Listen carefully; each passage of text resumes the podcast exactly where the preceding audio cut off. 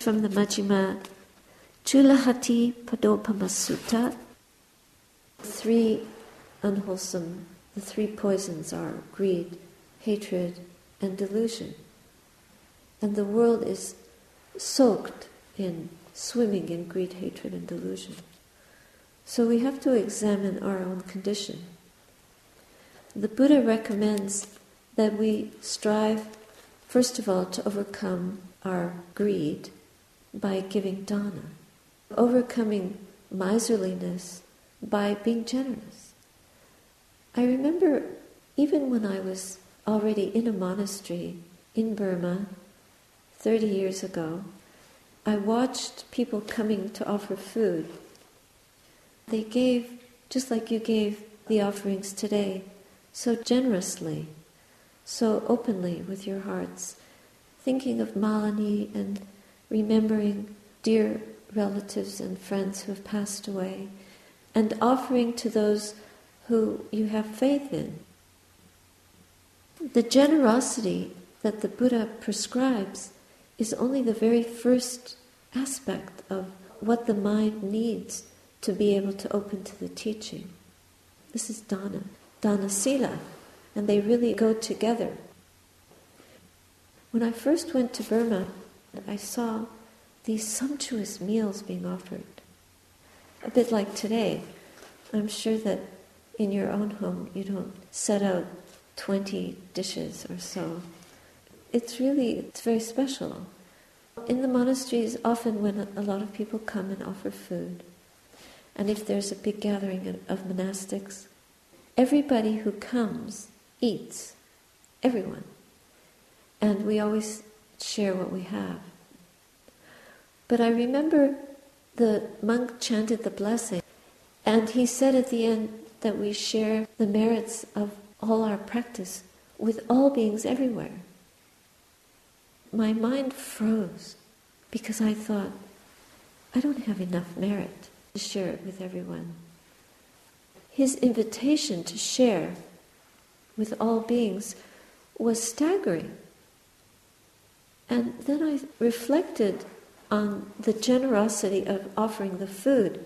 So the generosity starts with material generosity, but it graduates to the generosity of sharing any goodness that we have instead of thinking, I want it for myself.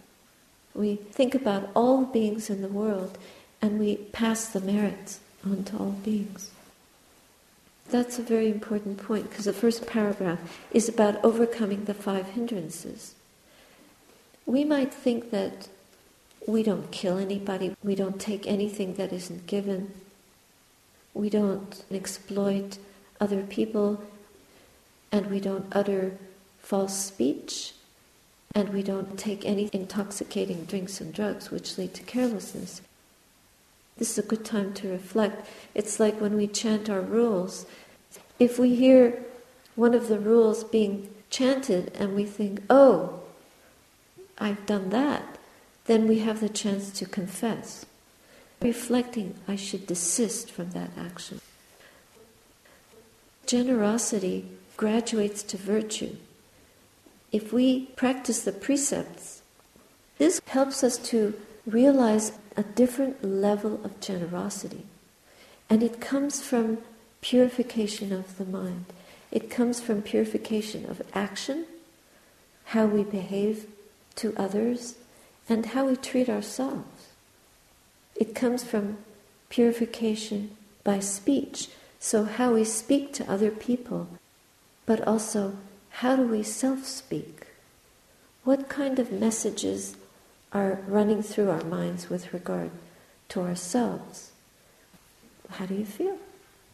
I'm a bad person, I'm a good person, I'm a foolish person, I've done terrible things. You have a lot of guilt, or shame, or fear or anger. The five precepts, even if we keep only five or eight or ten or 311, these precepts must be used for reflection, not just to recite. And then when the mind becomes more and more pure, it does become more generous. that generosity also graduates to an ability to share all the goodness. If we don't realize the importance of doing that, then yes, at first, when the teacher says, oh, let's all share the merits with everyone, if the heart contracts, then that means that we don't feel yet so good about ourselves. There's still a miserliness with regard even to our own goodness. That means there's more purification to undertake, to practice. And the overcoming of the five hindrances enables us then to be able to share whatever blessing might come to us with everyone. Sharing your driving ability, taking care of our parents, going out of your way to be kind. It's not just what we shouldn't do. What can I do to train my mind more and more in dana sila, generosity and virtue? The ability to open to others and offer our time, our space, our ability, our energy, to be generous with kindness. But how selfish we can become when people don't behave in ways that are pleasant. Just think of that. If someone is, says a nasty word, then we start to think nasty thoughts towards them. Because of their ignorance, because of their suffering, we also are subject to suffering if we don't practice compassion and kindness more and more in every moment. The Buddha created these rules not just to hem us in, but to give us something so solid to stand on that it's a basis for loving kindness and compassion, greater than we thought we were capable of. And the critical mind of a human being, even if you might be the most intelligent person in the room, or be a professor, a scholar, an engineer, a business analyst, whatever your skill, but in the most basic day to day human interactions, we still can bear grudge and be critical of each other and be mean to ourselves, then how can we be so generous as to share the goodness of our lives with other people, strangers? I didn't read from the sutta about abandoning the five hindrances, the defilements and then it goes on to talk about the gradual training. But it occurred to me with the coming of the snow and all the work that's involved with clearing, clearing snow, making snowmen or snow nuns or something, and bearing the cold, bearing the cold weather, having to wear more clothes and wear cleats on your boots. There's so much you have to prepare for winter. But I tell you, the winter that we're getting in the world also needs preparation. There's how many billion people? More than six billion people? Close to seven? Scientists have done experiments with rats.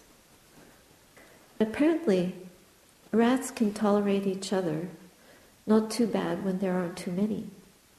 But when the population increases and the container in which they're kept doesn't increase, they start to be very violent to each other.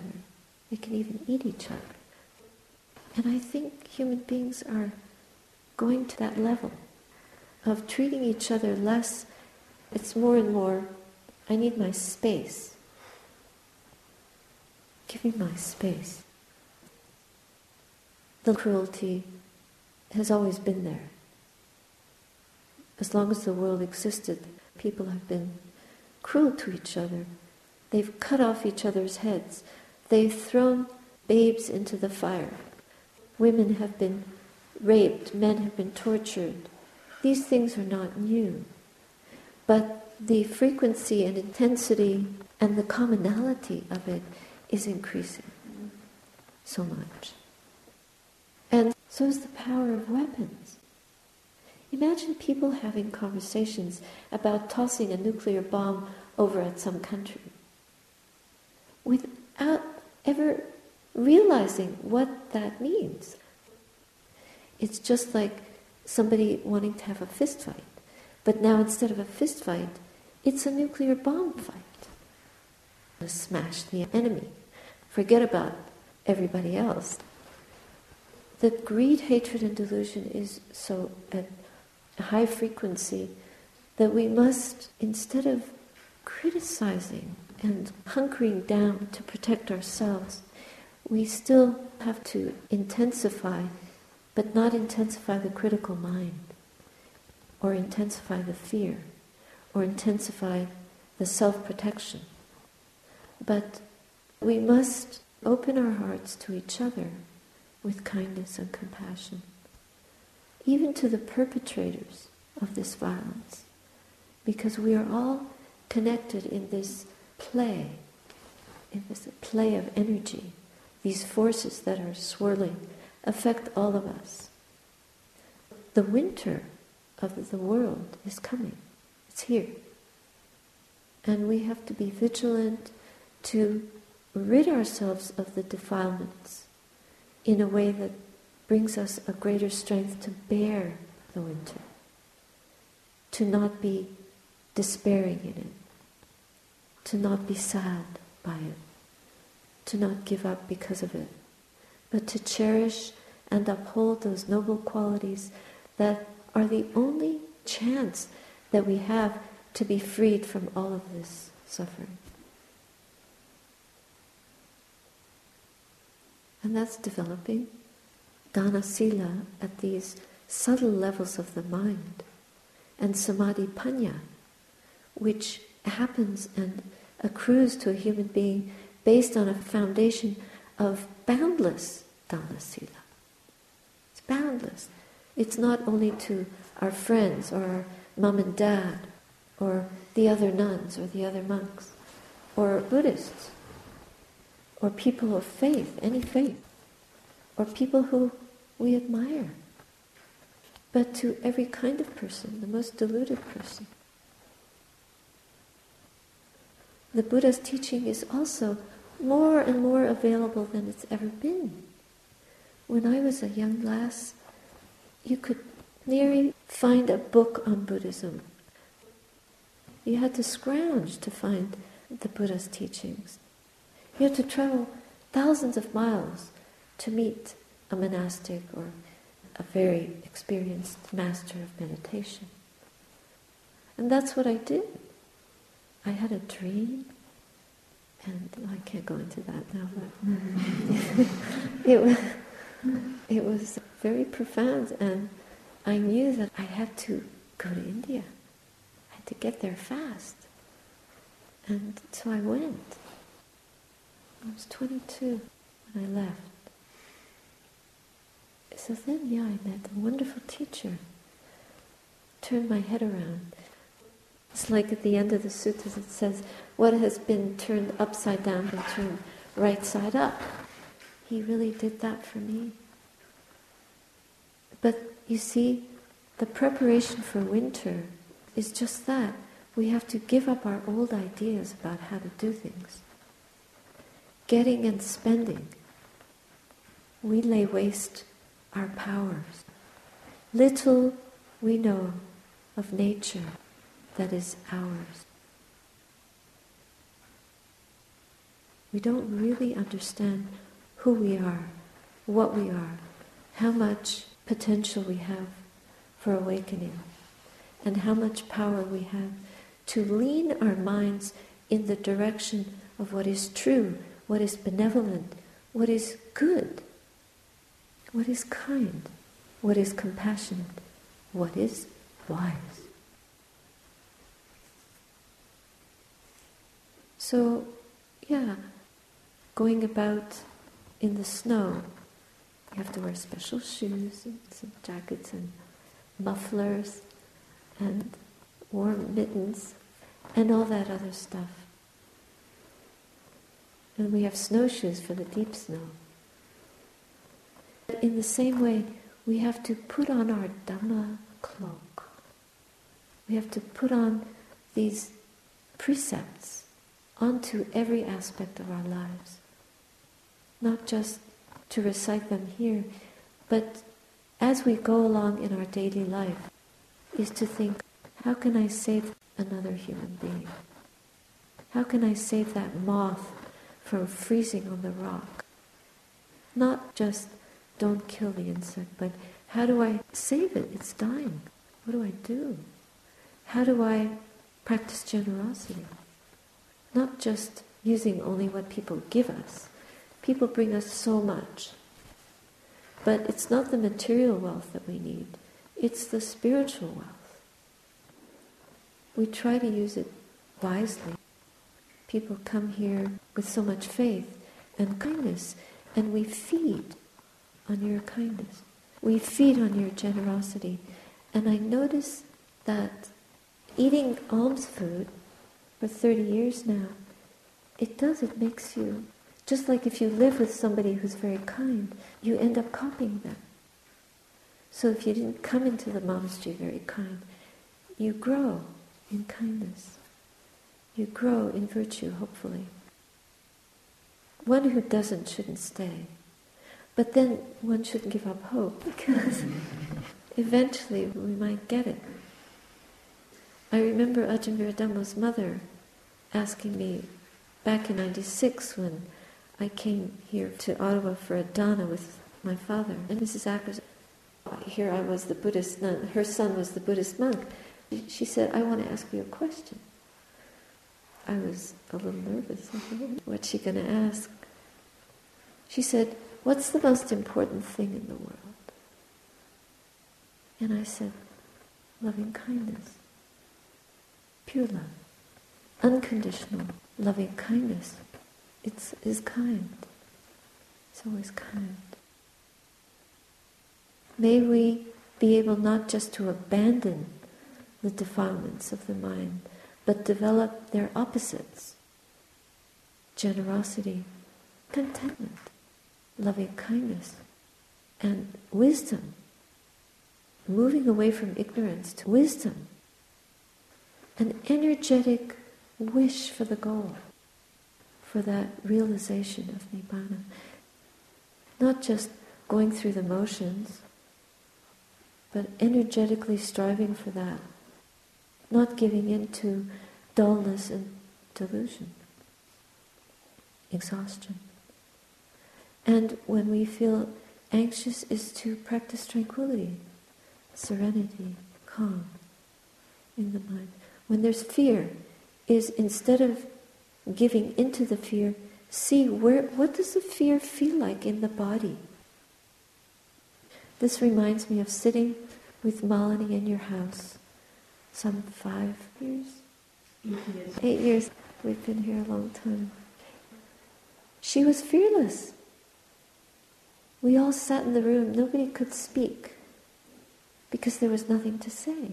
What do you say in front of somebody who's just completely present? It was just listening to her breathe, breathing in, breathing out. So peaceful. She was just so present. Can we arrange the blanket? She smiled. She was so present, so content, so radiant. And so all of us became radiant in front of our own fear. Those people who were in the room that were afraid to come and sit with somebody who was so sick, they lost that. They lost that. To be fearless in front of our fear is to recognize fear as a sickness. And we want to be well. And we know this is poison, this fear poisonous state.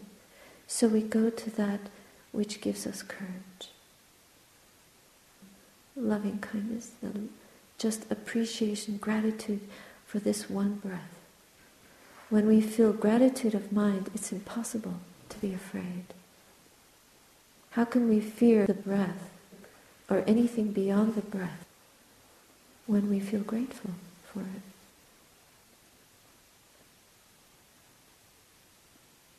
I'll stop there for today.